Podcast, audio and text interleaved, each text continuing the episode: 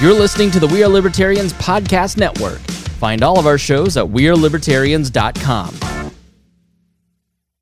You're listening to the We Are Libertarians Network. Learn more at WeareLibertarians.com.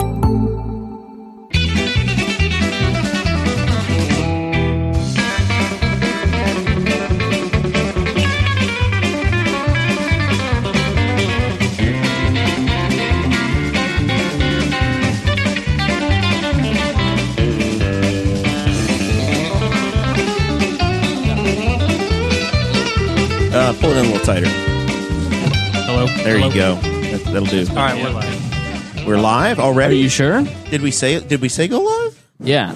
Man, oh man, Well, when you get me the sign, then uh, you're gonna have extra, you're gonna Wow. have extra editing. Didn't even put my name in the title. 'cause you're not that special. Welcome to the Boss Hog of Liberty I will podcast. cancel this, this, is show right now. episode number 104 in a row of East Central Indiana's favorite podcast. I'm Jeremiah Morrell, joined by co-host Dakota Davis, syndicator Chris Spangle, Hello. Today's episode features uh, Ooh. This is, you guys have got, Kristopher Bilbrey. you got more fancy since I've been here. Yeah, Bilbrey uh, is as I've been instructed to call him. Now, Bil- Bill, Bilbrey has uh, absolutely guaranteed he will not be arrested during the live taping of this show. That's all he can guarantee. I, I can't guarantee. he uh, he is a Patreon member, uh, one of our our biggest Patreon member that we actually have. Huge. Um, he also is the host of his own show called Perception is Reality. Uh, it is on his own Facebook Live. You can search for that. We're going to be talking to him about uh, getting arrested, funny enough, and uh, registering some people to vote, some stuff he does up in Winchester and surrounding areas. Then we're going to talk about uh, the state of Indiana and their teacher pay crisis, I guess and then some food pantry regulations that are going on in Henry County, Indiana, for some local news. Uh, so make sure you stick around to the end of that. This show is about our lives in rural Indiana. As always, we promise our episodes are going to be a fun and an easy listen. Uh, with dear leader Chris Spangle here, it's going to be an easy one for me. It's like I can I can push push coast and just roll on downhill. He'll he'll end up hosting about twenty minutes in. I, that's usually what happens on every podcast I go on. Yeah. You've been making the rounds, dude. I have been invited on so many podcasts. Like I've done, I've done more podcasts in the like other shows in the last two months than I've done my own show. Uh, I went on Frank Caliendo and Al Jackson's I'm podcast. sorry. I'm, who's Frank Caliendo? I don't I don't know who that guy the is. uh, ESPN uh, guy from Mad TV. Imitate. He does like a great John Madden, Jon Gruden.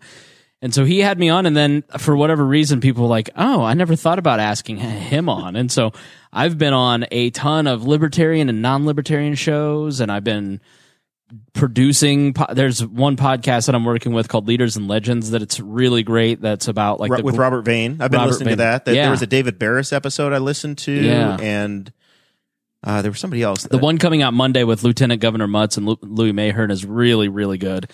Uh, we talk about Birch Bayh, who just passed away today.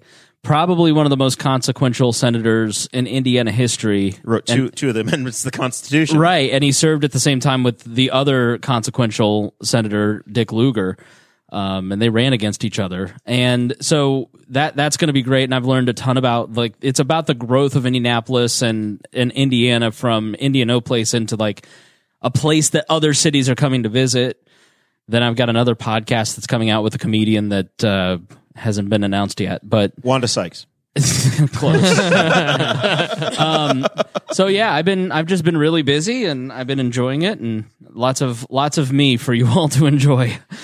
Well, very good. Well, thank you. Uh, after after Chase Peyton quit last week, I didn't know. I didn't I don't listen could to this He show. didn't quit. He got suspended. Oh, that's right. I'm Okay, sorry. so I don't listen to the show, but what happened?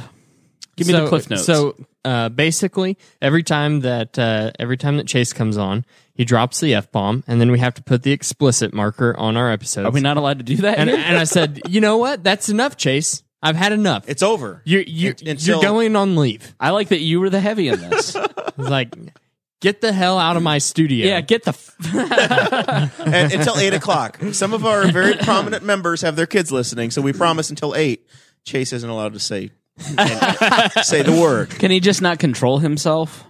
Well, since he started the Budweiser habit, wh- that when they when Budweiser ran the Super Bowl commercial ad that had the windmill in it, that girl thou art loose. That was Yeah. that was the end. That was the the, the toilet. He started circling the drain. So, so No, we've gone our actually- separate ways for a little while. Yep. this is sad. He's my, he's the only one on the show I like. yeah, Well, we've still got producer Chris Guffey for you. Uh, Remember, it's whatever before eight. Whatever happened with Tanner? We we let Tanner's- Tanner come back on. Tanner's been You back missed that on one, too. the Patreon side. Okay, And, Where you been? Uh, in, until until t- Tanner clears up any issues he has with legalities, uh, he's going to take a little break. did he did he do something on a pod? Did he murder someone on a podcast? Not on a podcast. Not that I no. know. I've almost been killed on a podcast several times. But he said not on a podcast.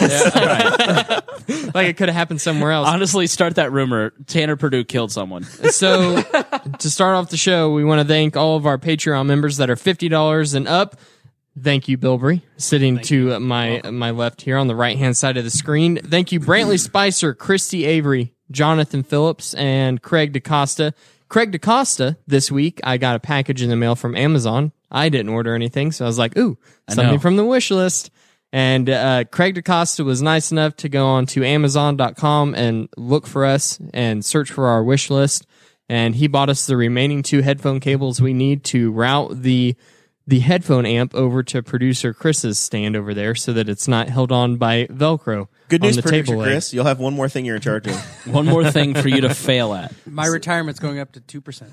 so there's all kinds of goodies on there if you want if you want to help contribute to the show. Uh, thank you to everyone who has in the past. Also, some news you might have seen it on our Facebook page today, but we are back on Teechip uh, and selling some apparel on there now. Some really good apparel.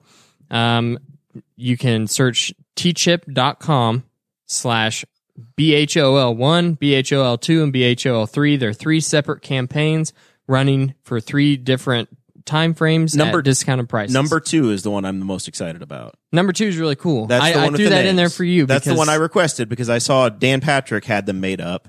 He wants me to buy a T-shirt with his name on it. Yes. Dan, Dan Patrick had And them mine. made up, and it had all of the co-host name on it. It Yeah, says- but that's the had- one he's excited he had, about. He had, Yeah. yeah. that's exactly the one I'm excited about. And he had Adam Sandler wear his when he was performing stand up Okay. on his Netflix so we made- so I, I watched made a that and I totally said, Dakota, you've got to rip this off. Yeah, I'm not thrilled about the font choice, but it's it's the best he could do. Well, So- look at him. Look at that hair. yeah. He likes swoopy things. It's a yeah. It's a uh, just a basic sans serif, but I also had a I also added the italics because I thought that that gave it a nice look. It says Jeremiah and Dakota and Guffey and Cade and Chase. And Danny's not even on the damn thing. Chase and Toad. This is why you don't put anybody but you two. Trust me, and don't even put each other on the shirt. Learn from me. Dakota and I have made a very strong lifetime commitment. Right. We've been in each other's weddings. I don't know how much more we could do. We Doesn't adopted matter. puppies together, Yes. Chris. The I've been- puppies don't see each other, but we see each other once a week. God damn it! I've been in a wedding with another person I don't talk to. Uh, but you definitely don't put producers on your T-shirt because they're a dime a dozen. Not ones that are free. That's even well. I'm I'm I'm paying them under the table. You're not paying them under the table. You get you bought him a laptop. I did. So, I, What? funny story. I've been buying. I- I- Daddy? I, figured out. I figured out that you could buy these Lenovo T four twenties for about a hu- eighty to hundred bucks on eBay. really? Yeah, and you put a solid state hard drive in, eight gigs RAM, and they will run Windows all day long. They're phenomenal for for what we need. They're Hmm. Yeah. amazing. And you buy a docking station for twenty bucks. You take a a, a, a monitor that Harry Price found for you, and That's right. you're off to the races. Yeah, so but what can he do with any of it? anything? Well, I mean, he No, can't but do no, no. much, But what can he do with in it? theory, a competent producer could Right. could uh, could take phone calls Right. and and what's happened? See that? let me be. Let me be very serious for a moment. If you were to turn off a host's microphone at a radio station, you would be fired. It's an immediately fireable offense. You're So, done. Abdul, I did that once as a joke, and Abdul goes, "I will have you fired if you ever do that again." I go, "You can't get fired for that," and he goes. Oh yeah, you can. Oh yeah, you can. And then my boss came in and goes, "Don't you ever do that again." Yeah. it's an immediately fireable. Don't you offense. ever do that again, Chris. do it as much as you want to Jeremiah, Right. just not me. So it's a funny bit now, but, but there will be consequences. Now I do So- it to Harry all the time, but that's because I own the board. so so, so I- Kristopher- I, I, went crazy buying these things. I, I, oh. I it's an auction. We're still eBay. talking about the Well, laptops. well, yeah, I got cut off before the sad part. So I bought one for Guffey, and then I had to buy one for my wife too because Sarah needed one. And I bought. Right. I, I've got two docking stations. I got one at the house. I got one here, so we can plug in, and she doesn't have to borrow my other computer. She can just she can run with it now. Uh, Yeah. but Yeah, good good plan. Yeah. I don't want you to have to borrow my computer, honey. How inconvenient for you.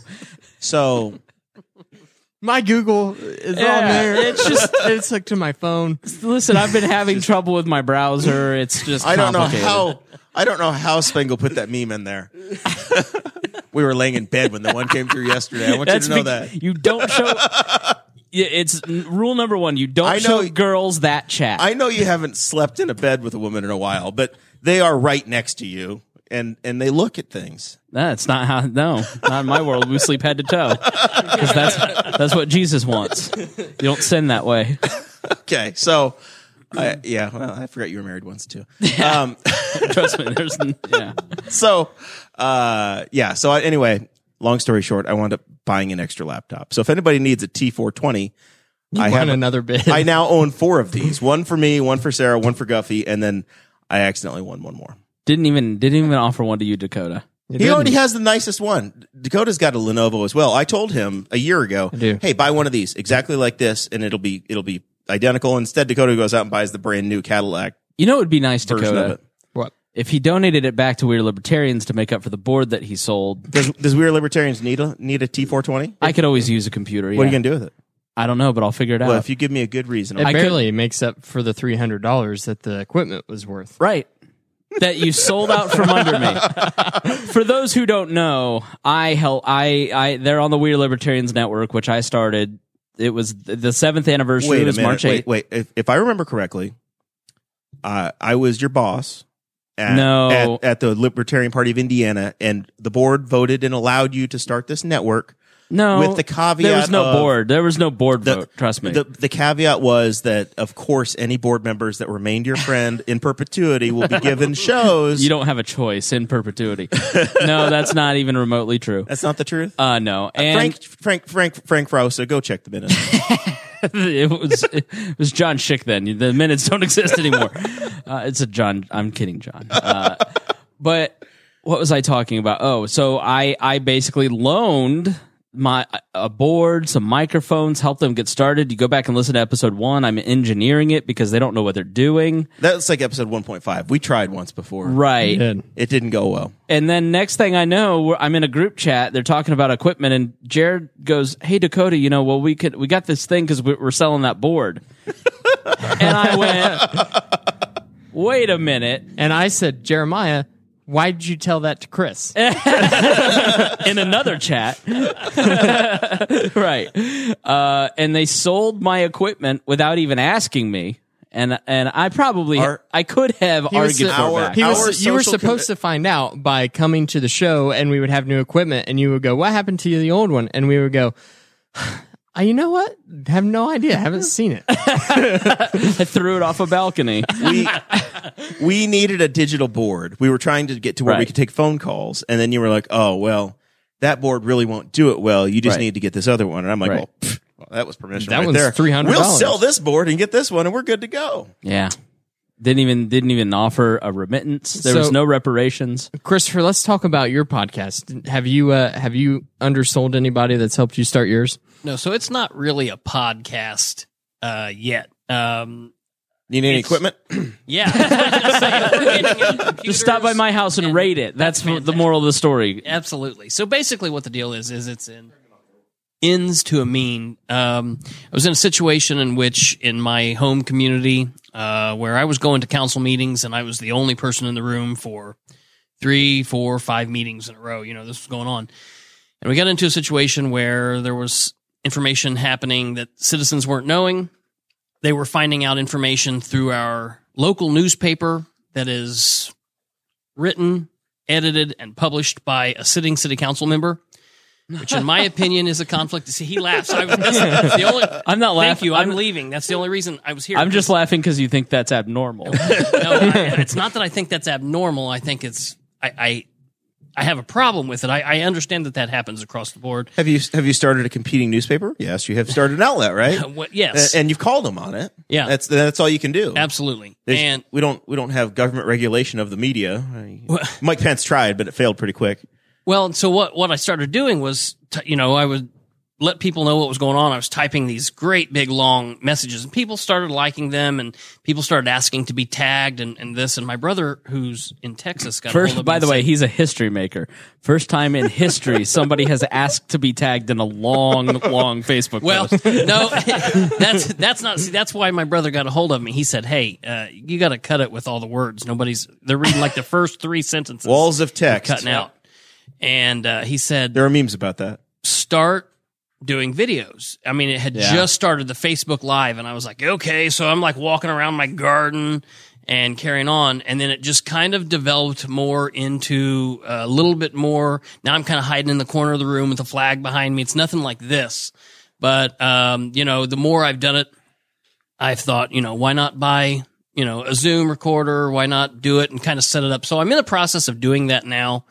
Um, that's why I tag my shows um, with the numbers FBL. So they're like the F- Facebook Live videos along with the numbers. And then I'm eventually going to be doing it and trying to put it through like Podbean or whatever and do it do it correctly. Yeah, we use Fireside here, um, and that's uh, very. We're, we're, we're We. sponsored by Spangle, so it's it's lovely. Uh, all Yeah. I do is I just upload the file, and it's just there. It's amazing.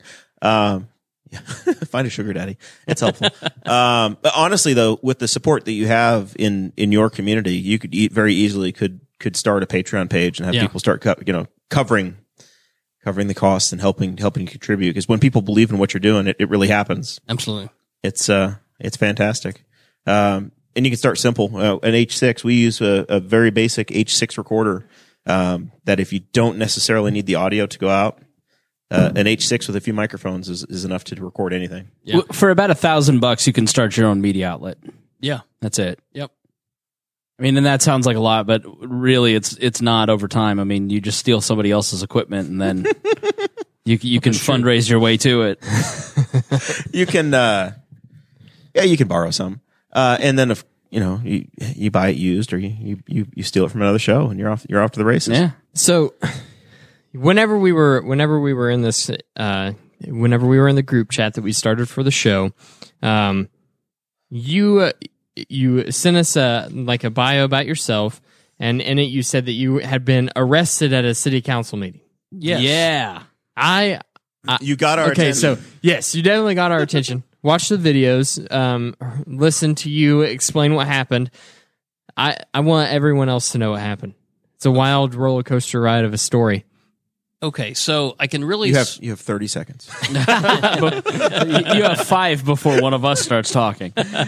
I can sum it up like this. Um, there was an issue that I had a problem with going on in our local community. Myself uh, and several other citizens had issues with this, and it was something that we'd been fighting for some time. And it was getting heated on both sides, and council meetings were, you know, uh, no one was ever out of line. Nobody was ever cursing. th- Nobody was ever threatening, but it was a heated debate. what kind know, of issue was it so here's the situation. In 2000, uh, July, January of 2017, our local government said we're going to do a, put a, uh, drug rehabilitation facility in Winchester, which sounds fantastic. We're helping women and children. That sounds even better. But we're, it's going to cost us $1.1 million that Winchester is going to be either getting the money for that we've got to pay back or we're using our tax money to buy the building and do all, do all of this. The women and children that it's helping isn't from Winchester. Uh, some of them are, but a very few percentage of them are. There are women from all over Indiana. Now this organization that runs this is also from Ohio, so we're not really sure. We can't get really any information from them. And I just thought that because the city's not running it, it's an organization called the Volunteers of America, which is a wonderful organization. In my opinion, they ought to have come in and bought the building and set up, and I couldn't have said anything about it. I could have maybe griped because it was in my front yard, but other than that, I couldn't have, you know, bitched at the city about it. But with the city putting money into this, you know, you've got the mayor running around giving um, edit money for um, uh, to pay for uh, what's it called when you buy a house? The the uh, Mortgage? no no no. Uh, you give the money. So he signed an option to purchase agreement Oh. that the council was not aware of. He entered into a loan application with the IHCDA before anybody ever discussed this on the council. Nobody, there was no votes. And by law in the state of Indiana, the mayors are, are not able to enter into real estate, land deals, anything like that. That's something that goes before the council. The council votes on it. And it's a big ordeal. So there's all of this stuff that was just happening and the meetings kind of heat up. There's a lot more that kind of goes into it, but going to this meeting, we're sitting in a meeting. The meeting lasted for about an hour and 50 minutes. At a point in the meeting, one of the councilors say, I make a motion to adjourn. Nobody else said anything. And at that point, a female councilor starts asking questions of the audience. Free form. Okay. Now they had broke away from their regular protocol of giving us time to ask questions, public concerns or whatnot, you know, at the beginning or the ending of the meeting. However, they did not do this. This was a special meeting that they had called. And for the first time they had, they did not let us talk. They did not want us to talk. That, that's clear. So the councilor asked questions and there's people in the, in the audience kind of starting to rumble. And my wife says, Hey, you know, she raises her hand, puts her hand up, says, you know, she's got a question and the, you can hear the councilor say, Hey, we're not taking things from the audience. And there's some more back and forth between the council, council asking questions. And at that point, she says, you know, how much would you pay to save a life? Which that's a cute soundbite. But, you know, I don't know that I want my government asking me that. You know what I mean? Like, let this organization come in and save all the lives that we can. I'm, I'm against the drug issue. You know what I mean? I, I don't, uh, great. But I don't know that the mayor should be spending tax money to buy a church that he goes to. I mean, there's just, you know, kind of, there was a whole lot of There's a dirt lot of going layers. with this. There's a lot of layers to this. So, Small towns. They're- Everybody's got five or six hats on. right? Absolutely. Yeah. So at this point, uh, you know, she asked this question and, uh, you know, Joni, Joni then blurts something out and, you know, says, you know, how, you know, how do you expect me to, uh, raise my kids across the street from this? And at that point, um, she said, we're not taking questions. And I said, that's not a question. It's a statement. That's the first thing I said in the meeting the whole time that you can hear that on the record. And at that point, another council member says, no, you're out of order, you know, does that. And the police chief starts walking up. Uh, my mother and other people start going. There's more people talking. Now there's kind of talking and yelling between the council and the audience. I'm not saying anything. I get up and I walk to the door and I turn around. Someone said again, you're out of order. And I turn around and say, you know, this is a joke. You guys are a joke. This is all out of order. It took exactly as long as I just said it there. And I wasn't like yelling it. I wasn't cussing. I wasn't cursing. I wasn't flipping them off. I wasn't threatening. I walk through the door. I'm done. I'm out of the building. Okay. At this point, the police officer comes over, uh, says, Bilbrey, you're under arrest. Uh, I stop. I wasn't resisting. Pushes me, slams me into the wall, twists my arm behind my back. There's a recording. My phone's recording this because I was recording the meetings. Hmm. So my phone recorded the entire arrest. My phone recorded the entire transportation to the jail. Everybody's phone should be recording every interaction with police officers. The ACLU has an app for that. Absolutely. Uh, my phone recorded my entire booking in process at the jail because they never turned it off. One of the jail officers was like, yeah, this is a waste of money. You know, they were agreeing with me.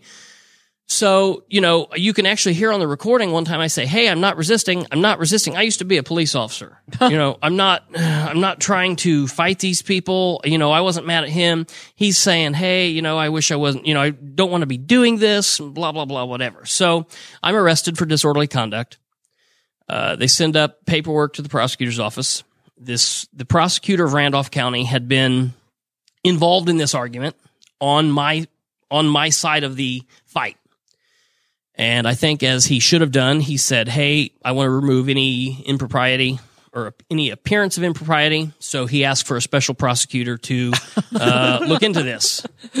Robert Mueller flies in over over nonsense, which uh, The uh, special Next thing prosecutor. you know, you're on trial in White County. You know? right. It's- There's been a change of venue.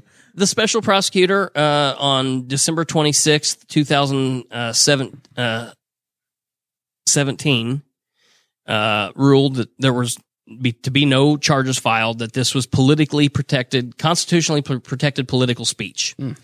Um, and then now there's a lawsuit. So there's not a whole lot that I can say, you know, as far as going on because we're still dealing with the lawsuit. Now that stuff is all anybody can get that. That's all public record. You can get online. You can hear all of that stuff. Now, as It's your attorney, I, I say I should tell you to stop talking. Uh, no, no, So you're in a federal lawsuit now. yes, it is amazing how a former police officer goes to who's a concerned citizen who goes to a meeting who just says something then all of a sudden is is being beat up by cops. Like Well- at what like uh, i advise you not to say anything here. Uh, like it just to me is uh, for everybody who who thinks that like police officer police officers are the front line of of the government you don't like They're the strong arm for the state. uh, that's exactly right, and it's and it's um We we And put I'm- them in terrible positions constantly with this stuff. well, that's part of it, but there's also just a part of this particular person thinking that they had the right because they wear a special uniform. They have the right to harass a citizen for doing which is what your lawsuit I'm sure is about where you don't have the right just because you you have a costume on. like you're not given special rights to put your hands on a citizen just because you think that they're out of order in that particular context. Like you're you didn't swing at anybody. You didn't hit anybody. You didn't try to violate anybody's rights in a violent way. You didn't commit fraud. You didn't uh, steal from anyone in the meeting. You just spoke your mind when the government said that you weren't allowed to. And then you, next thing you know, your face is up against a wall by a, the hands of a police officer. Like, and so, you know, I can hear, I can feel Jeremiah's uh, face puckering as I say this, but I really think it has to surprise you as somebody who is, you know, middle America. You know, you just like a regular dude. you don't, you don't. There's nothing about you that's. It's not that you probably aren't threatening, but you seem like a very nice man. Like you're just, you know, other people get arrested. Other people are victims of that kind of behavior. Like people who are roughed up by the cops, like those are people who probably deserve it. Like that's not how it's actually working out in America. And I think that's a lot of what the discussion about like police shootings kind of started it and it's eroded down into a conversation of are the police acting in a manner that is protecting the public, serving the public, or are they protecting the state? Are they protecting the council? It's an Or they- important conversation. Or are they protecting Bill it, Bilbrey? Bilbrey. Bilbrey, are they protecting the public that is there or are they protecting the council?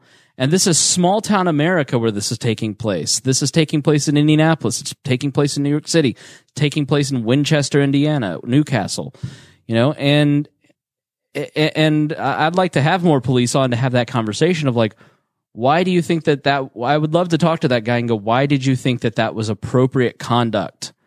Why did you think that you had the right to put your hands on him? You know, so So this has started. This this was the spark of you getting involved politically over time, or you, No. you already had a background in this. No, I I I grew up in politics. Um, I, I'm a political junkie, you know, local, state, national, but local politics. I, I, I steal it from Tip O'Neill all the time. All politics is local. Um, yeah, it, it, I'm I'm very involved and very concerned with what's going on in immigration. I'm very concerned with what's going on in the Second Amendment. But I'm affected every day more by what's going on down my street, what's going on up at City Hall. You know, these people that I'm seeing. I, I was born and raised in Muncie. My grandmother on my mother's side was act, politically active, a Democrat. I remember when I called and I th- grew up a Democrat. I ran in 2001 for Delaware County Clerk as a Democrat. As a young, I was 18, you know, and I remember after I went to uh, Ball State and I was I went to a political science. Uh, I, I, I went to the Young Democrats and we met. It was kind of like an AA meeting. We're sitting around. They're like, "Hi, you're new," and I'm standing up. I'm like, "Hey, I believe this and this and this." And like, "You're not a Democrat." And I was like, "Yeah, I am. I'm a Democrat. I've always been a Democrat." And they're like, "What do you think about this?" And I'm like, "This, this, and this." And they're like, "Yeah, you're a Republican." and I call my grandma, and It's a she's big like, tent. you know, like, So I call my grandma. down the hall. I mean, it was like and she reveals the horrible oh, truth. Oh, God. She voted for Reagan. Your grandfather was. You're- no, she was a Democrat. She she passed in 2016. I, I would call her a Kennedy-crat. She's not today's progressive, far left Democrat, but she's you Grandma know- wasn't a Bernie bro. Yeah, right. Um, so, you know, I've been politically active for a long time. Went to council meetings uh, in Muncie when I lived in Muncie. Was very concerned with what would happen.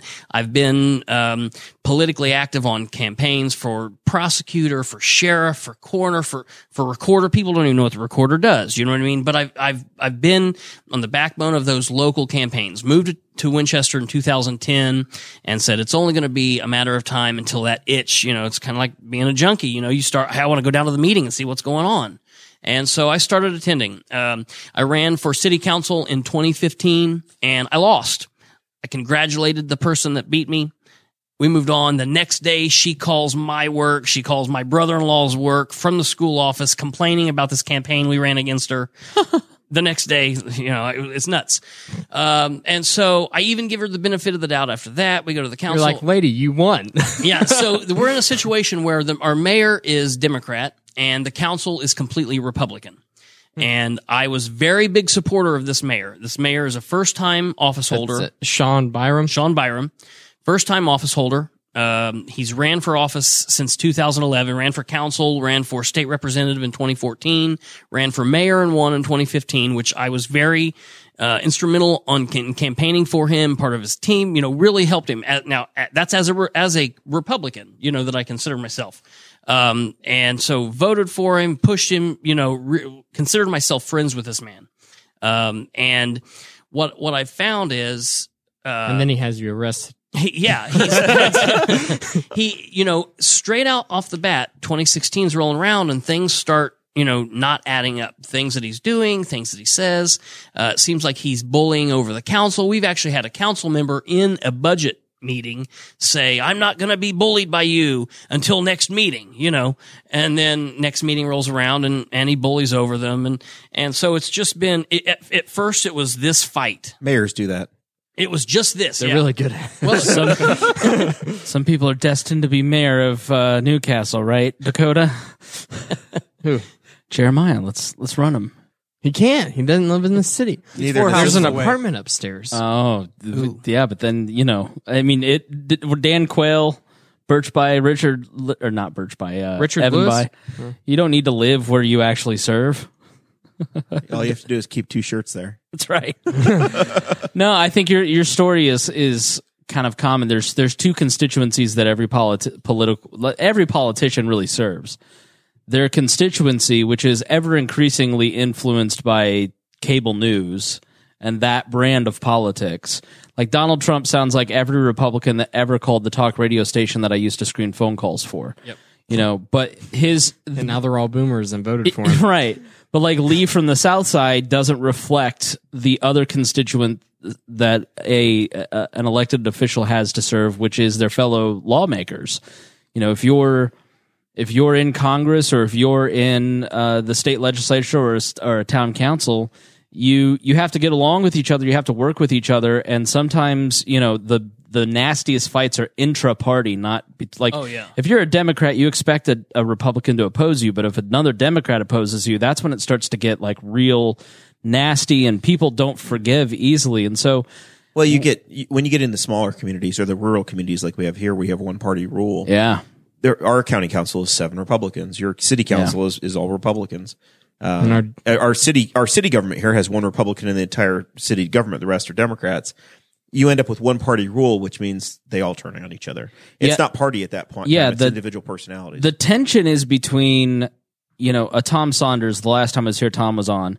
Tom Saunders is a great example of it. Here's a guy who is in rural Indiana trying to please his constituents that he sees in the grocery store, who look at politics through a national lens, which are diametrically opposed to the way that things actually operate. Like if if people actually knew how a town council works, they they'd realize that it was nothing like the West Wing or what they see on CNN But if you're one of these elected officials, if you're Tom Saunders, you also have to make Brian Bosma happy and party leaders, or else they're going to run somebody against you. And so if you're even the least, if you smell a bit of outsider, like what's happening to Jim Lucas right now is they're trying to make him look like he's an insane person who's fringe, who's a conspiracy nut, who just gets high all the time. He's a joke instead of going, no, that guy's actually really courageous and saying things that nobody else wants to say, and he's and he's balancing, he's listening to his constituents, he's listening to his fellow lawmakers, but he's doing what he thinks is right, which is what he was elected to do. Jim Jim Lucas has been uh, really on the forefront of this of this whole school Yeah. and state teacher pay issue that Yeah. uh, we're going to talk about here. It's he's been on the forefront of this. I want to read it a little uh, a, a few paragraphs that he wrote later on in the show because he conveyed my feelings very well. Yeah. on the subject, and then just got attacked. I was just on the Boss Hog of Crothersville, the Married with Children podcast. It's his district, isn't it? It is. He yeah, and he they love him even though he they're teachers. But I think what you've experienced is what a lot of people when you get into politics, like you get into it thinking one way and then you find out it's a different way where you're all of a sudden the problem. Like all of a sudden you're the odd man out in because you're a problem, you're not conforming to what the established order wants. And so they try to make you look like a crazy person to the constituents that they know and the other like little power bases. And it, and it has to get kind of alienating and and uh, irritating for you just because you have a different way of thinking, right? Well, uh, I mean, I'll tell you, the thing is, it, it's it's like it's it's like I've been clawing through the mud. Now I'm, we're starting to see some light at the end of the tunnel here. Uh, You've been well received. You've had a number of people very supportive of your show and yeah, coming abs- on. absolutely. And and as a part of this, um, you know, one of the council members who was involved with all of this has resigned. The police chief who was involved with this, who was actually the one that arrested me, has resigned. Uh, the fire chief who walked out and was part of the arrest has resigned. You know, they're no longer a part of government, which that's a plus for me. I'm happy about that. But the biggest thing that I have to say that stops what you were talking about with Jim, with people making him look crazy is they can only make him look crazy if the people out there buy that. Yeah. You can only have better government through citizen involvement. That's the number one thing. I say that all the time. You will only have better government through citizen involvement. If you stay at home and you let somebody else do it, it's not going to get done the way that you want it done. And if you've got people like Jim that you support and people are saying, oh, he's crazy, he's a hippie, he's a pot smoker, Bilbrey's crazy. As long as you're not standing up, if you're not willing to stand up with me and take, I've had people who talk to me behind the scenes and say, I support what you're doing. I really, you know, we need to get rid of all these people in office, you know, all of this come out, help do this. No, I'm afraid. Listen, if it's just me, they can bully over me. Right. But if it's 10 of us, if it's 50 of us, if we're going to the vote, Winchester's got 5,000 people, 3,500 are registered to vote. 800 people have made the decision for the last 30 years. Now, last election, we changed that. Shon Byrum got defeated for state representative. He's no longer running for reelection of mayor. We are making some change. People are waking up. The apathy's kind of shaking off. The other 2,700 people need to wake the hell up you know, and we are waking them up, but that's got to happen everywhere. I got involved with Gaston. There's people, there's craziness going on in Gaston, a small community. There's like 900 people up there. They're firing the police chief without merit hearings. Two of the board meetings, two of the board members go off and have parties together. I had, uh, I went up there to help them because the citizens asked for help. And I went up there and the, the lady told me that the, one of the board members said that the two board members could get together and have cookouts and hang out outside all the time. I said, no, I think that's an open door policy. I, th- I mean, How I many think board you're members really, are there? There's three. Eh, two's, So it's a quorum. two's a little much. Yeah. I, I, I mean, Yeah. I don't, I don't hate that legislators are friends with each other, but it, you know, I, I see your point. Well, Well, I think that's where the brilliance of like what this show has done, what what you're doing with when when it's me when you become media, like you're doing the accountability work that the local media can no longer afford to do or no longer has the willingness to do. When you put it on camera, and like really part of the impetus of this idea was your parents, Jeremiah, because I would travel the, the state as the former executive director of the state party, and I'd go to a community, and there'd be a hundred thousand, a hundred million dollar project that some county council wanted to build in every county in the state. And when your parents showed up with a video camera and put the meetings on YouTube, those meetings got canceled or those deals got shut down, and the the the sunlight disinfected that bacteria. I mean, it was amazing, and, th- and they took a lot of of heat in Rush County for just providing transparency, like you're doing. And it's not hard. All you have to do is show up with your cell phone, put up a tripod, and then stream it to a Facebook page. Yep. A- that's literally all it takes. the important thing, uh, I guess, is is to be involved, and you say citizen involvement, and that's that's a big deal. Uh, but to be engaged and understand what's going on in the long term, because if you come in and you just see what's on the agenda today and you freak out over it, you don't know the the full story of what's happening as well. Um, so it's it's important to do what Guffey's done. And attend, how long you've you been attending city council meetings? Months and months and months now. I think end of November. Yeah, so you're, you're going on a about one. six months, six months of meetings in a row, and you've done the same thing in your community where you actually understand what it is. So you're not coming in and spot sampling, but you actually have a full track record and you understand how Part A fits in with Part B, fits in with Part C, and and you know when, hey, this is yeah, this is routine, not a big deal, and this is oh my god, we really have this is an issue because you can't if you cry wolf constantly, people Yeah. won't listen, right? Yep. Well, the, and what happens is I notice a lot of my detractors, the the mayor's friends and the, and the council, the, the 800 club, the people that are voting that are friends and, and have something to gain with That's these one people hundred being better than Pat Roberts. That's right. Absolutely. Damn, you Or beat worse. me to it. you had the better Great joke, minds. and, and you beat me to What was it. your joke? It was just going to be it's the sequel to the Pat Robertson show. Well, and and the the problem that what they say is, well, you spend too much time on this, and I'm like, you know, okay, so I go to a, I go to two council meetings a month. Now, let's say that's let's say that's an hour and a half each. You know, I drive to work 45 minutes. I got a lot of time in the car. It, I, I know people who play Fortnite for 20 hours a day. You know, I, I can spend six hours a month on this. That's not that big a deal. Right. I could spend 12 hours. I don't Fortnite. I don't, you know, I don't do all that. So I just, I think that people, State won't let you sell a car on Sunday. You got nothing better to do. they, they need You'd, to be in cuffs again. Absolutely.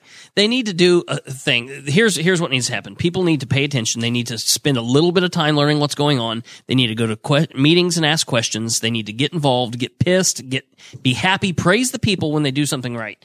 You Get involved, get active, ask questions, get registered to vote, vote and run for office. It's the not that people hard. the people at the state house made a lot of teachers pissed. Mm, This was our segue to move on to the state Very teacher eloquent. pay. That was, that was Um, good. You're you're you're really catching on. Here's the so here's the situation.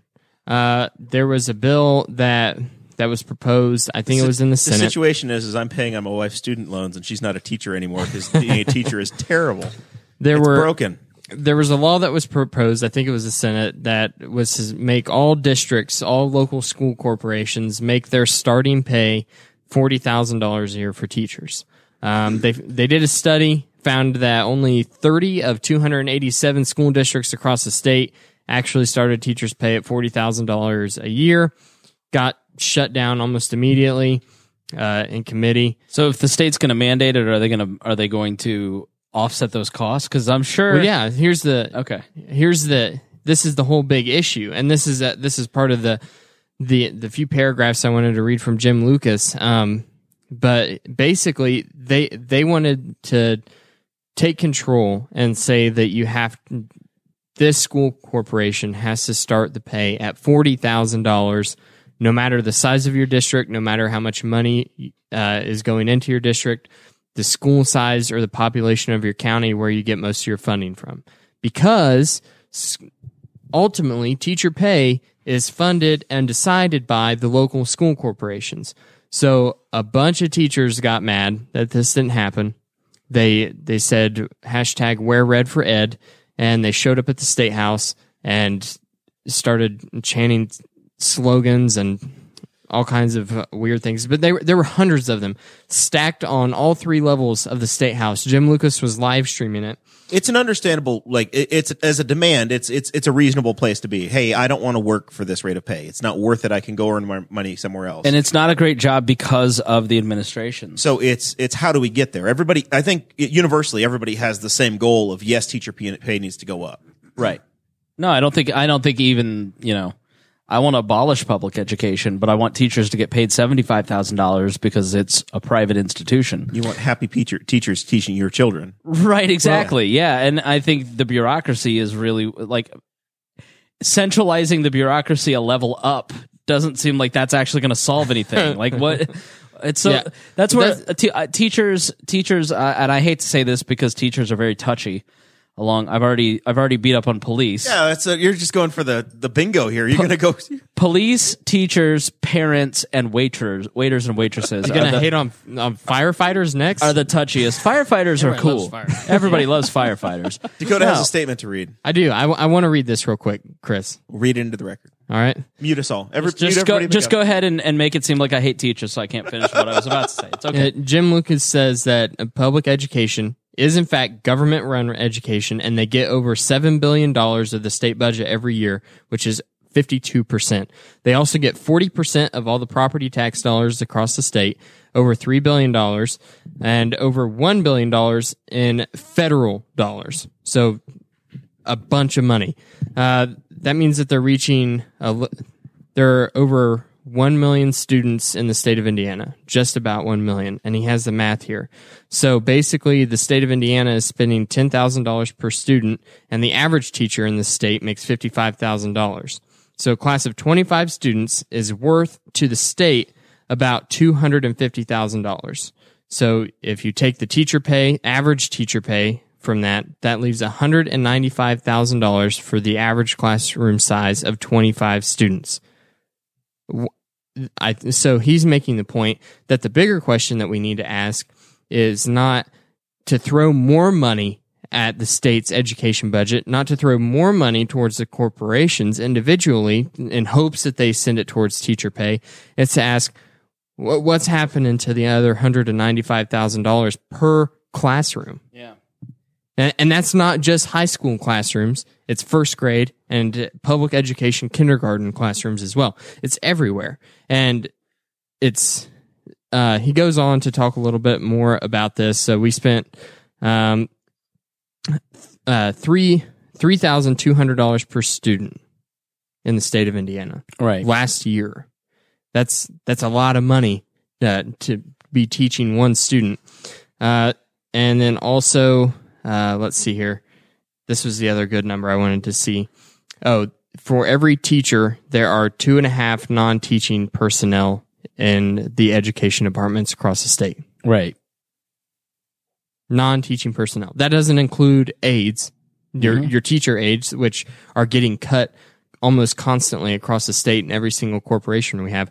So so the issue isn't throwing more money at the problem, it's figuring out what the heck's happening to the money that we already are throwing at the problem. and, and centralizing standards has only made the job even worse for teachers.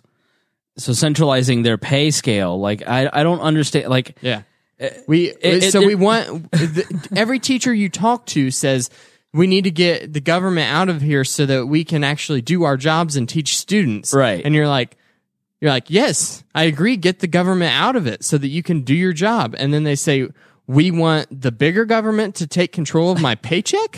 you want, uh, well, there's been a lot of conversation about abolishing the position of the state superintendent of public instruction, um, or at least I think making Appointing appointing it as well. no but longer an elected position. Yeah. it's not a constitutionally required. It's a, I think it's constitutionally required office, but how they get there is up to the General Assembly to decide. So, because of the Owenites and New Harmony, we have to have public education in the state of Indiana. There has to be a public alternative according to the Indiana Constitution. Nice. I, I like how you threw in the Owenites and New yeah, Harmony. it's it's Yes. yes. they were well. Robert Owen and the and the socialists. uh, Really, they were one of the first socialist uh, utopias with uh, the Rappites and then the Owenites, and they failed within three years. I should add. Uh, they helped write the Indiana Constitution, so that's where that comes from. Um, but I, I would just ask teachers, like, if you have a hard time going to your school district as a union to get raises, imagine. So th- there's what? What was it? The number two hundred and um, scanning here. Uh, 287 school districts. So instead of 287 negotiations, you're now going to have one Yep. For for, all for of you. all of them. You you are the same negotiation happening for IPS is happening for Tri High School, which has a graduating class of 68. Right. Right. And my my you know in Plainfield where I grew up, it's around three hundred. You know, and so that school district you you have the ability to have a relationship with the people that are making decisions about your paycheck. Like there's some weird thing where people think that uh, in government that the people who are deciding on government pay don't really care. But the truth is they do care. If they could pay teachers more, they would. But the problem is that the nature of bureaucracy does not allow for that because it limits the amount of resources that are available through both waste and inefficient organization. And so if you want to make the organization even more inefficient, so waste is easier is even more likely. It is it is 100% chance that if you were to to organize 287 school districts into one negotiation, You have to have new levels of bureaucracy, totally new, Right. introduced, Yeah. and all those people have to be paid. So now we have four uh, administrative positions to a teacher in and the, the, uh, state. You said think you of have think of the appeals. Think of how many more appeals you're going. You're just instead of one out of tw- twenty a year for a school district, you're one out of ten thousand. You know, and so you're really doing yourself a disservice by trying to centralize this. But they think that if we centralize this, we can have more of a hammer and influence this more. But that's not how it works. You're just making the resources more inefficient for organization. if over 52% of the state budget is going to to that throwing more money is not the problem it's it, it- the burden is on on the school boards and the local districts to find efficiencies whether it's consolidating school districts because we have you know as much as we like the identities of having different school districts and schools here we're a county of 50,000 people and I think kids go to six different public high schools in this Yeah. community um you have some school districts that are in the you know they're not even to a thousand students in the entire district Yeah, um, there there's some efficiencies there, um, and there's just some the the people. you're, you're spending so much money on cost and overhead and, and non non classroom related labor. Yeah. And, and And- it makes it easier for those people to be bought off. It makes it easier for special interests to influence those people. And help me understand this. Okay, so he later on in his in his essay, I'm going to call it, he said that expecting to change this system by more government is futile and the only solution is to remove government from this system as much as possible. And he's got 217 comments, uh, the vast majority of them calling him an idiot, crazy, a pot smoking hippie. Uh, what is the That what news is the broke thinking? on our show, by the way. I don't I don't understand. Whenever I read this, I thought it's common sense. Like there's the numbers right in front of me. because people don't read like y- you. I have and, and Bilbrey, you're gonna have to just jump in here whenever whenever you're, You're ready good. to talk. But You're good. It's a doghouse. I have as as I have been put in charge of ever expanding audiences. So as I have been given more responsibility, more people to look at like as I am a social media manager for several different outlets and I have as I as those have grown I have seen the stupidity increase. you know, there just when you think you've reached a new level of idiot proof, there people just totally surprise you. Um, I think that Facebook, a Facebook is a really poor way to communicate because the comments, like people don't. It's just like exactly what you said. People don't read what you write on Facebook, but they may watch a video. But I run into it all the time. Like I'm not going to watch your stuff. I didn't. I, I tried it. I didn't quite get it, or it's too long, or there's always some it- there's always some superfluous reason why people don't want to engage in something that improves their lives like why there's a resistance to the gym or why there's a resistance to reading the news. There's it's just always easier. I th- i have found it to be the human condition that the path to least resistance is the default state for people. And so reading and understanding what he is saying is it, it takes work. And and and it's, It's- just yeah. easier to default to the like why is Beto O'Rourke popular? Beto O'Rourke has no Because experience. Fabulous teeth. He he Because looks he talks in sound bites. he right? looks the part. He seems the part. He looks cool. He reminds He's white you Obama. He's the white Obama. And so much of what politics has become i- is fashion. But he's Irish. Are you wearing the right fashion? You saying that Irish people aren't white? Man, I thought we got over this racism in like in 1912. Well, He's Irish Obama. yeah. So, uh, and I almost went on a tangent that I'll tell you off air, but but that's why. So to disagree with teachers, to have this conversation with a teacher is perilous because you're going against what is popular. You're saying that what you believe is wrong when you may have to go and stand up to 150 teachers in your school district and and be the only one that agrees with Jim Lucas. There, there was one teacher in Right. his in his comment thread that said, "Yeah, I totally agree." She's like, "I love my job because what other job am I going to make fifty five thousand Right. dollars this year and have two months off for the summer and Right. have every single break and day off coordinated with my children?" Yeah. And then, and man, she it was like she jumped into a tank of sharks, and That and is only not God the was there we for, to protect her. Uh, teachers teachers get a week off next week, and I'm sorry, like I work from 6 a.m. to 10 p.m. most days. Like you're you're not right. Like most people, uh, you don't know how hard teachers work. You work like everybody else. And so I, I just like like any other government employee, when you take money from me, I get to have a say in how your life operates. And if you don't want me to participate in your life, don't voluntarily choose to ask me to participate in your life by taking my money. You're a government employee, and so why would you want why would you want to expand from your local community to all Indiana taxpayers the decision on your pay? It took 60 minutes and he almost said taxation is theft. It, well, but it, it but it's the truth, and so uh, I almost joked about it earlier with him uh, when he said, you know, people are outraged in the community. I was like, by having their money stolen, but but th- people don't want to be disagreeable. They want to appear polite. But what the world needs right now is courage. I don't. But They see, need people to stand up and deal. say you're wrong. I I don't see why this would. I don't see how this has become such a disagreeable issue. I I don't understand it. because people feel threatened. And so when you invite the government into the equation, it is it is the very nature of government is that it is force.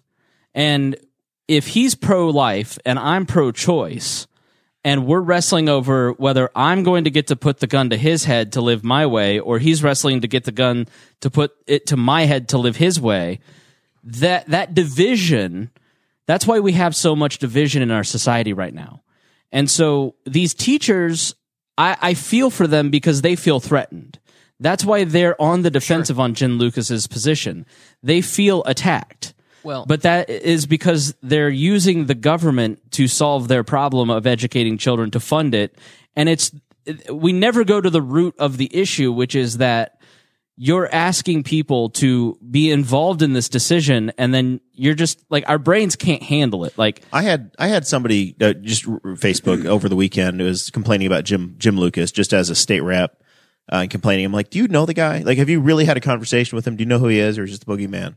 And you know, just being challenging them to think and and not just parrot something out.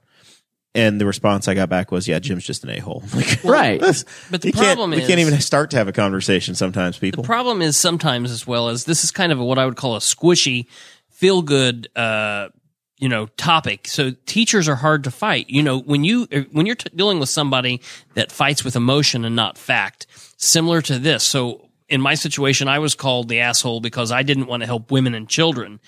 This you you you don't want to help teachers. You know Yeah. that's not what Yeah. I'm saying. I'm saying let's use our common sense. Let's fight factually. No, not it's with saying emotion. I want to help teachers.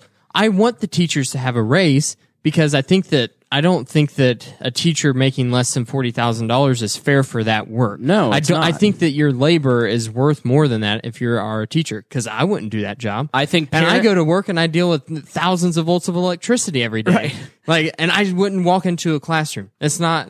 For- it- that's a threatening environment. the other part of it is yeah like i'm not anti-teacher i want teachers to have the opportunity to choose several different places to work in a But- community I want as opposed them to, to, just have one choice more freedom, Right. in their jobs. And the only way that they get more freedom in their jobs is by one getting the raise and cutting the bureaucracy that makes them that restricts the freedom in their job. Right. You kill two birds with one stone doing that. Yeah, the centralization of these decisions, like testing, for instance, uh, under No Child Left Behind, that has made education, the job of teaching, and and the job for parents much worse. Like s- taking control from the local community and putting it in Indianapolis and putting it in Washington D.C. has made the job worse for teachers. It has made the the educational system worse for everybody involved in it. And I don't want to continue that behavior. It's not a matter of not supporting teachers. It's a matter of saying to teachers, I may not agree with the solutions. I support you. Yes. But I don't want to make your situation worse. I want to stop doing, I want to stop the insanity. Like, it's hard to fight teachers when they're the only major union with a building across the state house. The building across from the state house is owned by the state teachers The union. Indiana, yeah. ISTA. There's another ISTA branch right by where I work on the east side of Indianapolis. Like this is a very powerful organization of people that Tony Bennett lost to when he ran uh, when Glenda Ritz got elected. No politician wants to take them on because you're you're arguing with people from an emotional perspective. And that is the whole point of trying to throw everything into the arena of politics. Get people emotional because when you're emotional, you're easier to control. We will put a pin in education talk at that point. You're listening to the Boss Hog of Liberty Podcast. Jeremiah Morrell, Dakota Davis, Chris Spangle, our syndicator, Bilbrey on the other side of the room, and producer Chris Guffey. How are we doing, Chris? Doing well, doing well. Just working on some campaign stuff over here. Oh, you're not working for us. You're just doing what you want to do. I'm telling you, he's a bad egg. this is Veruca Salt. On the company laptop, no less. This is what you get for free, guys. Suck him up and put him into whatever they did with the other kids. So we're going to move on to some more local issues. So Sunday, the uh, in the Courier Times, Travis Travis Wyke week, whatever. Uh, uh, Bud Travis Budweiser uh, wrote a big story about. He's the he's the editor now. He can do what he wants. So he made himself the cover page. The headline is "They deserve to have safe food." Apparently, the Henry County Health Department has uh, has started regulating and checking up on um, food pantries in our community. Yeah. So apparently in 2008, um, the state made some new regulations about food pantries and they threw food pantries underneath of this umbrella statement of food establishments, uh, which meant that they have to go through all of the the processing fees and the licensing requirements and the inspections that a restaurant right down the street would have, even though they're just giving out canned food. And when it, I, I thought somewhere in here there was a in the article there was a point that said, well, it may seem like a bad thing at first, but now they are able to serve fresh produce. So really, we're just trying to get the homeless people healthier food because fresh produce is better than canned produce whenever you're starving on the side of the street. Yeah. First of all, clarify. You said tw- 20, oh, 2008, not 2018. so this was like yes. 11 in years 2008 ago. the It was 11 authorization was put ago. into place and the health department has now gotten around to Wow. the, the enforcement side Wow. Well, didn't we didn't we get a new uh, health inspector or something? And they said that it's with it's some staff changes it's caused it, it's caused them to get around to it finally Right. um So I this, this is this is not just a Henry County issue, and that's Right. one of the things we talk about on the show. We in in discussing this, we've seen articles from all over the country of It's what our health, ad- a health department. That's what in- our ad in the uh, That's right. Indiana got- State Libertarian Party convention says: local stories, national impact. So it, this is happening in Henry County, but we there was there's a story uh, from late last fall out of Kansas City of a health department that came by uh, a group of people that were feeding folks on the street, and they poured bleach in the food yeah. because they did they Because couldn't that's prove the serving as they want to make it right. safe food. they couldn't pr- prove the pedigree of where that was made and wasn't made in a safe serve kitchen, and you you know you have a voluntary exchange. Might have been picked where- some by by some illegals in California. Well, as you know, feeding the poor has only really picked up in the last 50 years. So we really we haven't really done a good job of feeding the poor as as as human beings up until the last 50 years when hmm. government came along and started overseeing the process. Counties. No, no, uh, no, no. Uh, I'm oh, being you're being facetious. facetious. Yeah. Literally the entire I was like, wait a minute. the entirety of human history has exi- uh, existed on people feeding each other uh, until and so this is just the folly like if if you if you mandated that only preschools were allowed to teach kids how to tie their shoes and parents were not allowed to be involved within five years, everybody would think that only the government could teach kids how to tie their shoes. Yeah. And this is sort of the case. Now, I go to Mount Pleasant Christian Church on the south side of Indy. It's a mega church. They have one of the more impressive faith based um, facilities that I've ever seen called the Impact Center. It's a food and clothing ministry, and they have to comply by county, Johnson County health regulations. So they have a clean room. So then the day that I took a tour of it, they had Brussels sprouts and they were packaging because they get, you know, the Midwest Food Bank brings this in, which you guys should have the Midwest Food Bank guy on. He's awesome. And uh, so they bring in all these big boxes of produce or gleaners get stuff from Walmart and they buy it from their produce vendors and bring it to the packaging centers. And then you have people in hairnets and clean rooms basically sorting out from the big boxes into little bags that are individual portions. And, if, so if you have the resources to do that, Yeah. sure. But in the last 11 years since this law or this ordinance or this law or this authority was granted to the, to the counties, where are the stories of people that have gotten sick from our local food pantries? I would bet that if you had the, the people on to ask about this, it was either government coercion saying you need to do this or we're going to start fining you, or it was an insurance company saying we're going to drop your coverage or raise your rates if you don't do this.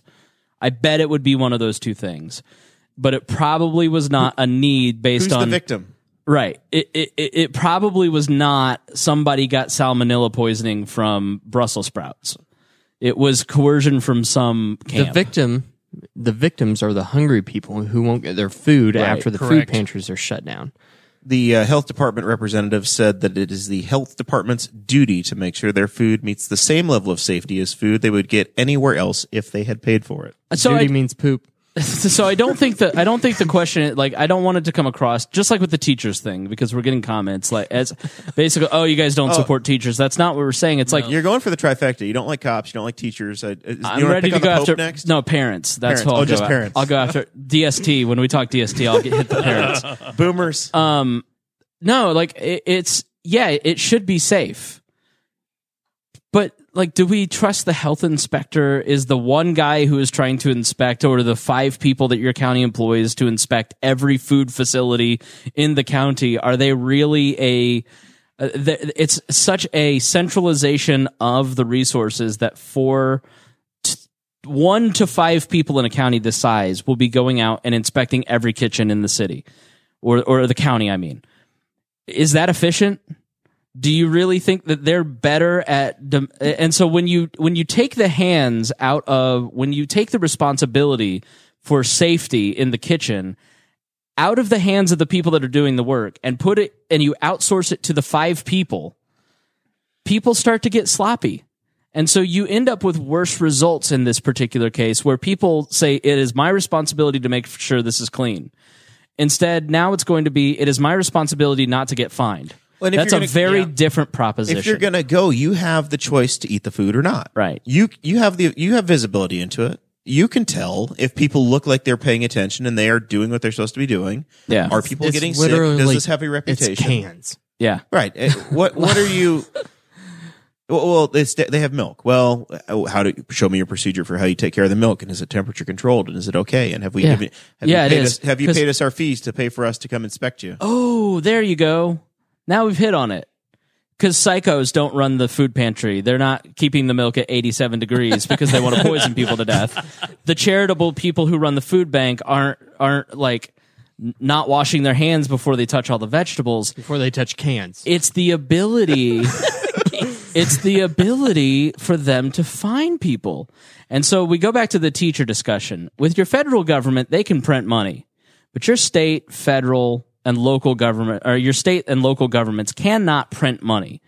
When their budget says they're out of money, they're out of money and it's not coming from anywhere else unless we start writing you more p- tickets. We start finding your business more. We start charging user fees more. So and and fees are really making you pay to hand out cans to homeless people. what politician wants to raise taxes? They don't. So the way that they increase money eh, to the local community is through fees, is through speeding tickets and finding businesses and finding food pantries. And so w- So, so Chris, were you the executive director of the LPIN for in t- 2008? uh, October 2008 on. Where the hell were you at? He was producing Abdul's show. Um, Because Dakota was 12. so the that that He- legislature he's not responsible for Yeah. this. So that legislature would have ended in in February. Uh, so here, here's the deal. You we probably cr- crazy Larry probably called in to complain about this, and you just hung up on him. You didn't put him on the air that day. I was very sleepy that day. I used to have to get up at four to do that show. Um, Pothole Joe was still just a dream. it, it, it it's it's people wanting a resolution to a problem that they see in their local community because one person isn't washing their hands. Well, there ought to be a law. There ought to be some resolution to this. But a lot of what we do is we just don't think about the consequences. This this seemed like a really good idea. And the intentions behind this are a really good idea. But Nobody wants to get sick. what about the consequences? What about the efficiency? What about the results? And nobody ever goes back and examines the results of their legislation.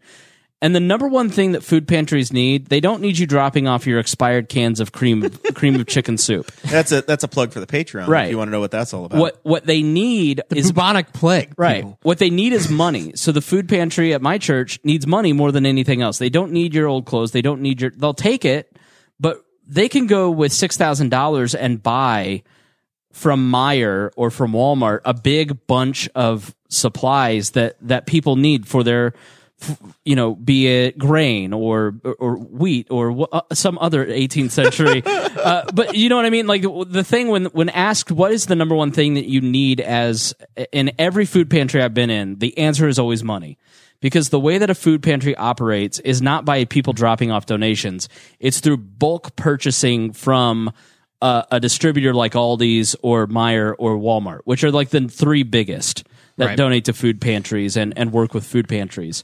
And so the green beans, the canned goods that they're actually using in food pantries was bought with money through Aldi. And so when you're taking fees from a food pantry, you are literally taking the food out of the mouth of children that need to be fed in local communities. It's a despicable law that really needs to be rectified. I mean, it's it's it's tragic. All right, so let's start to let's start to wrap things up, Chris. I, I know for final thoughts, you you feel very very patiently or uh, passionately about daylight saving time, and we've been kindred spirits this week as people have tried to complain. I just don't think that we ought to govern our laws based on the body clock of a toddler. if you can't hold your bowels, you can't hold control of the clock. And so I'm sorry that your little brats are upset that they have to go to bed, but they were going to be upset that they have to go to bed anyways. I don't know what is wrong with toddlers. They don't like food and they don't like sleep. Those are the only two things, well, two of the only three things that I want to do as an adult. And I just don't understand why parents, every single time change, were subjected. What what the hell? I'm in the middle of a rant. You're gonna have to, you're gonna have to go back over there. What the hell's going on? I'm I'm I'm punishing boomers right now with my opinions. Come on in here. Come have a I, seat. I'm sorry that your I'm sorry that your child is upset that the time changed, but buy some blackout curtains and discipline your child. All right. The rest of us are enjoying the extra hour of sunlight in the evening and being productive citizens. Who the fuck is this guy? Who are you? I thought you were a band. What's going on? this, is, this is awkward, buddy. Um, last last week you, you quit, right? Or we suspend? Weren't you suspended? And He said I had a drinking problem. and and now here well, you're late. Thought we were canceling this show. We were starting a sports podcast chair. That was the plan. Um, yeah, we're gonna have to dock your pay. Chris, you can you can end the Patreon feed and start the real show now. So do you have, do you have daylight saving time thoughts? Spangle was was eloquently Why do we still have it? What do you mean? Why do we still Because have this is nice. It's not necessary. Like, why don't we just keep it at it's this time? it's really nice. We should. President Yeah. Trump said the first thing I full heartedly mm. support. Let's just stay on fast time all year round and stop playing this game of turning back the clocks It's for it's three nice until July, and it's daylight at nine thirty at night. That's good fishing weather. yeah. What? Like, why did we go back? It's not necessary anymore, right? What's what? Why'd we ever go back to? Right now is the fall unnatural back time. Yeah, I like this time better though. You- I mean, honestly, if you want to be on Central Time, you're a maniac. Like you are a back, you're a mouth breathing troglodyte. If you want the state of Indiana to be on Central Time, you want it to be dark at three thirty in the afternoon. You're an absolute insane person, and you you need to Okay, burn your. Yeah, hold up, don't hold you- up. don't you we just just, hate said that it, we just there's a one hour difference in daylight savings time. We just said that it's daylight until nine thirty at night. Yeah. it's not going to get dark at three o'clock in the afternoon. Right, we're gonna keep the hour in this. It's gonna get dark at like five thirty if we stay on this time, which is preferable. Right now, but not in July. In July, it's going to be gloriously light until 10 p.m. in July, if we didn't do it, I think it would be, uh, it'd be, it'd be, it, the sun would come up at like two in the morning and the corn would burn. I think that's what would happen. This is a divisive issue, and I'm sick of it. Well, listen, whatever time we're on right now doesn't make me want to kill myself. so I'm all for this time. Because during the winter time, it's iffy for me, okay? What you have to understand about Hoosiers is that they've been arguing this since the creation of the, the entire time system when the railroads created the time. It's like, so basically what you had until the railroads, every town had their, their clock tower and, and you drive your, your locomotive through town. And so what would be noon in one town would be 1215 in, in, uh, Stilesville, you know, like it, it, it would be, I don't know what town's close to here, but like Hagersville would be at 1215. Hagerstown the hell is Stilesville? and it would be and it'd be noon here. And so the, what the railroads did is they basically pushed the creation of the time zones and the standardization of time, and then the agrarian society added DST.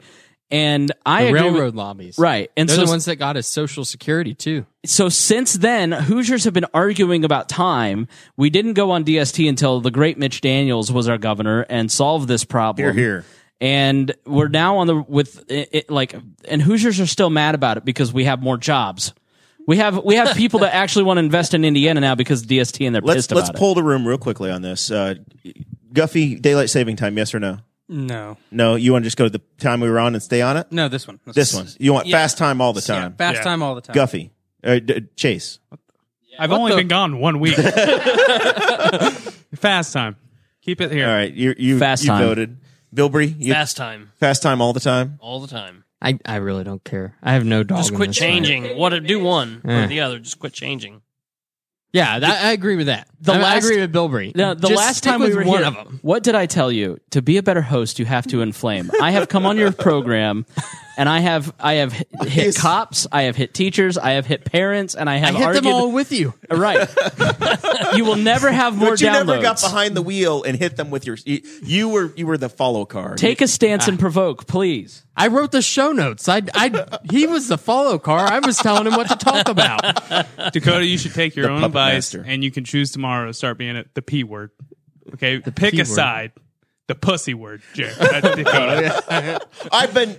You That's didn't my see me for one slogan. week and you can't tell us apart. Trademarked. That should be a new Teechip shirt. Pick a side, pussy. Pick a side.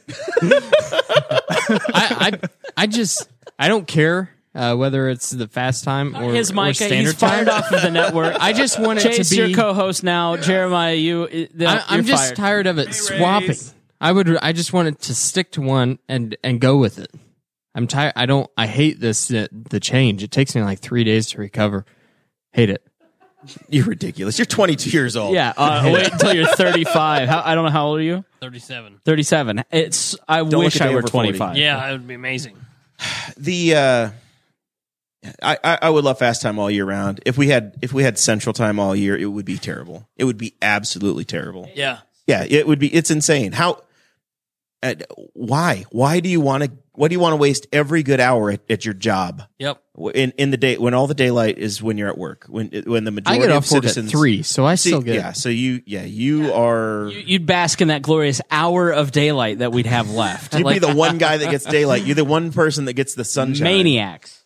All right. At least we're not as bad as like we went to Tennessee for Thanksgiving. it was literally dark at four o'clock. because they're on Central Time. That's exactly Yep. what you would be suffering through. was And horrible. instead, if you had fast time all year round, it would have been dark at five o'clock.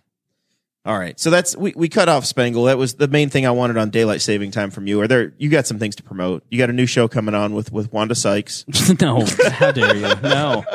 Uh, yeah, I if you're if you like Boss Hog of Liberty, I want to give a shout out to Married with Children down in Southern Indiana. Uh, they do They uh, stole our bit. They did. Well, I don't, they they started about a year ago, so they they did. did. They stole it, but they didn't know. They're big fans of yours. They they mentioned you when I walked in the room.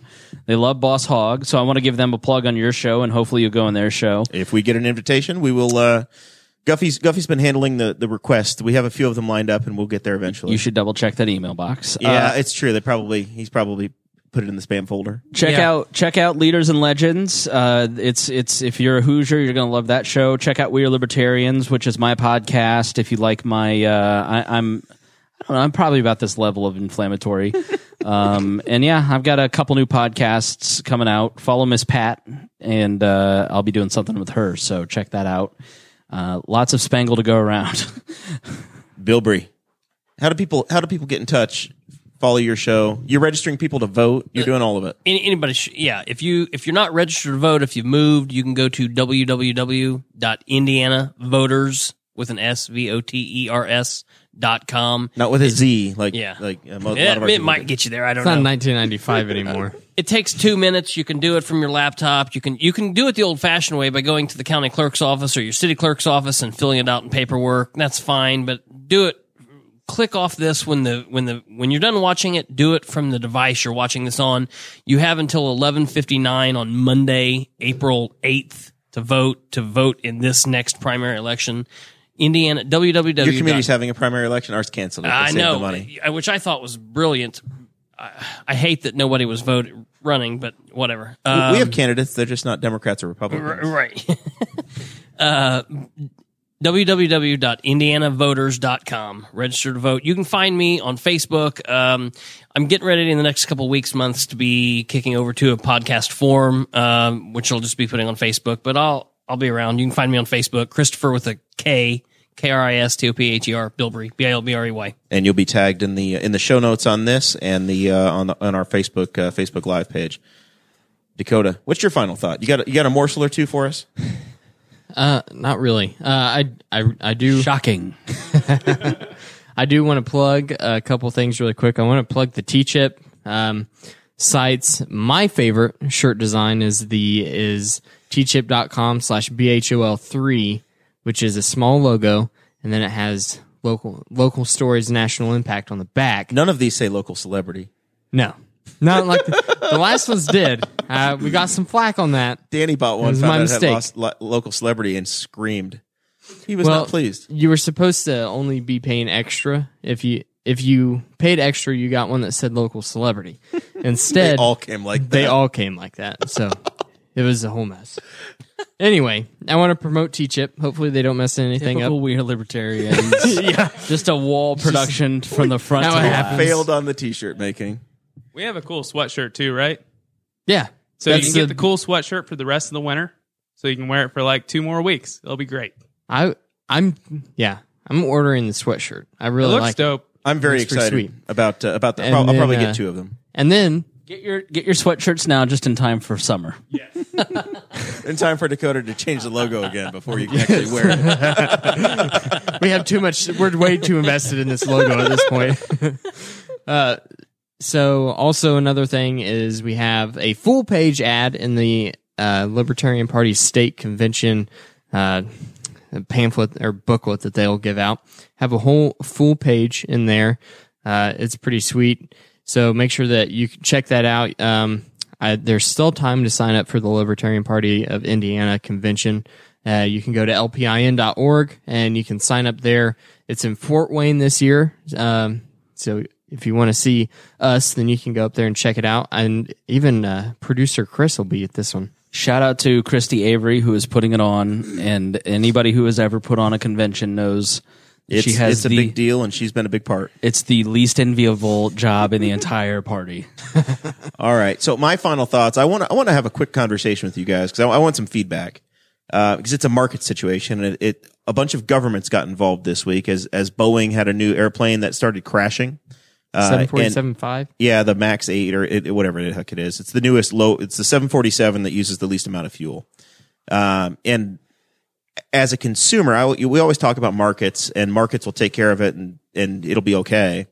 Uh, but all of a sudden, the United States found itself to be the one country yesterday that didn't have a ban on this plane operating. They've had two. That was it's brand new. They've been out in service for about four months. One crashed about three months ago, and then over the weekend, a, uh one in Africa crashed. That was a state operated plane. You know why we didn't have a ban? Because Orange Man bad. Well, so this the, the the reason that it's really getting a lot of attention is it was full of UN people on in the one in Africa that crashed, and so that's why everybody freaked out. So, so this plane goes down, and it and it's something that's operated all over the world. Uh, Southwest Airlines had about forty of them. Uh, they were operating out of Indianapolis, so it was something that was happening in our local market. I'm booked on a Southwest flight next month. My wife, you know, my wife Sarah and I are supposed to fly to California next month on a Southwest plane. So at this point, markets are supposed to make decisions, right? So you say, well, I'm not going to, I'm not going to support this country company if I don't believe in what you're doing, and if you, if I think you're putting me at risk then I don't want to buy a ticket from you. Well, if I bought a ticket three months ago and all of a sudden you have a problem and I have no guarantee of my safety, am I going to cancel my ticket? How do I make that decision? So that's where you, you have this conversation that starts to develop of should these airlines be voluntarily pulling and saying, Hey, we're going to ground these planes until we figure out what's going on? Or is it, well, no, we don't know what's going on. It might be bad training. There could be any number of things and, and we need to be supporting these companies. Or is it, no, the, go- the government needs to step in and say timeout, ban them and, and protect everybody. Well, at this point, it's a combination of all of it, but you have to look at the countries and where these planes were operating. The United States has not had a, a commercial airliner crash since the 70s or 80s. I mean, it's been like 30 years. no, you're wrong. No, uh, No, I'm Value not Jet, wrong. Value Whoa, Jet whoa, in whoa. Florida crashed. TWA had a plane over over in over But it, outside of when Long we were Island. kids, is my point. That wasn't the '70s, Grandpa. but it's been like 30 years. I I mean, the number is the number is uh, like when you think about the sheer percentages. Look at it this way: how many planes when when you see like this storm that just hit the the Midwest and Colorado, like you see thousands of planes get grounded. And you realize how many planes are in the air at any given time. And then we haven't had one of those crash since Jeremiah and I were in diapers. 2009. 2000 and but like hundreds of people dying like other than 9-11 it's you have you have smaller planes go down you Ten have- years though. I mean, a whole Right. decade without one. even even if it even if it were five years the number of flights that land safely in the united states And that's that's where you say it's it's very Right. much sensationalized, right? it's A plane- very much sensationalized thousands and of this cars is an crash every overreaction, day, yes. and and nobody cares. A plane crashes and It's everybody just like freaks out. the Tesla that happened to get in a wreck that was using the Yeah. self driving feature. It's like, okay, but there are literally thousands of crashes of cars every day, and no one pays attention to that. and the woman right? that died in the self-driving car most people don't know she had a mental illness and she ran in front of the car on purpose like you never get into the granular details. You just are supposed to be afraid. And so it, it, like, it- that's a good soundbite right there. yeah. There you go. Pull that. I'll stop. It's just it's a conversation where you want to you want to think that markets can make these decisions. And if i i feel like once again the government short circuited what could have happened where there could have been public pressure on the on the companies that operate these planes in our country. But at what cost? Are we going to wait for hundreds of people to lose their lives? You know it's a voluntary deal. You don't have That's to a get on. yes. That was a yes. you can change. You could, i could i could have said nope you know what? We're taking amtrak. No we're going to take uh we're, we're going to change to somebody that operates a little canada air instead of a instead of a boeing plane. So 2005 was the last year with more than 1000 deaths on commercial flights and that trend has continued its downward trajectory culminating in 2017's historic level of safety. The accident rate now stands at one fatal passenger flight accident per 7,360,000 flights. so people who are scared of flying, It, it- you have yeah, and you this got nothing is to be worried about. this is all Terrifying. of air travel. You're terrified of flying. I heard what went wrong with these planes is they built them by all You the have wind nothing farms. to be worried about. yeah, yes. It, it was wind farms. All right, yes. yeah. That's always the problem. I heard that they used a doughboy to hammer all the rivets instead of well you've gone for the trifecta darren jacobs was involved somewhere the doughboy should have been moved. And you need wind farms here. You're an idiot if you don't like wind. Good God. All right. Last. Do you have final thoughts? I have final thoughts. you got a microphone, buddy. I have final thoughts, people. Chase Peyton. Well, thanks for joining us. You were very late. I know. I've watched the whole episode. he blinks. I love how he. So I have some updates for the NFL free agency, man. The Browns are actually going to be good. Uh, the best meme I've seen Yeah. so far is if you didn't love the Browns when they lost by 30, you can't love them when they lose by 10. Listen, they have a top five receiver and OBJ, and they have a top five running back with Kareem Hunt. He's also a really good kicker. Oh God! So you know why he's a good kicker? That's a domestic Dakota? violence joke. You can't do that. That's not. That's not Give okay. me the microphone Uh, back. Hold on. I see why they suspended you. Sunday is St. Patty's Day. Make sure you wear your green. I got my new shirt, so make sure you drink a lot. You got a Notre Dame shirt on. Congratulations. That's beautiful. Nice barstool shirt. Yep. Supporting our buddy Jeff Ibbert. Go Jeff Fibbert.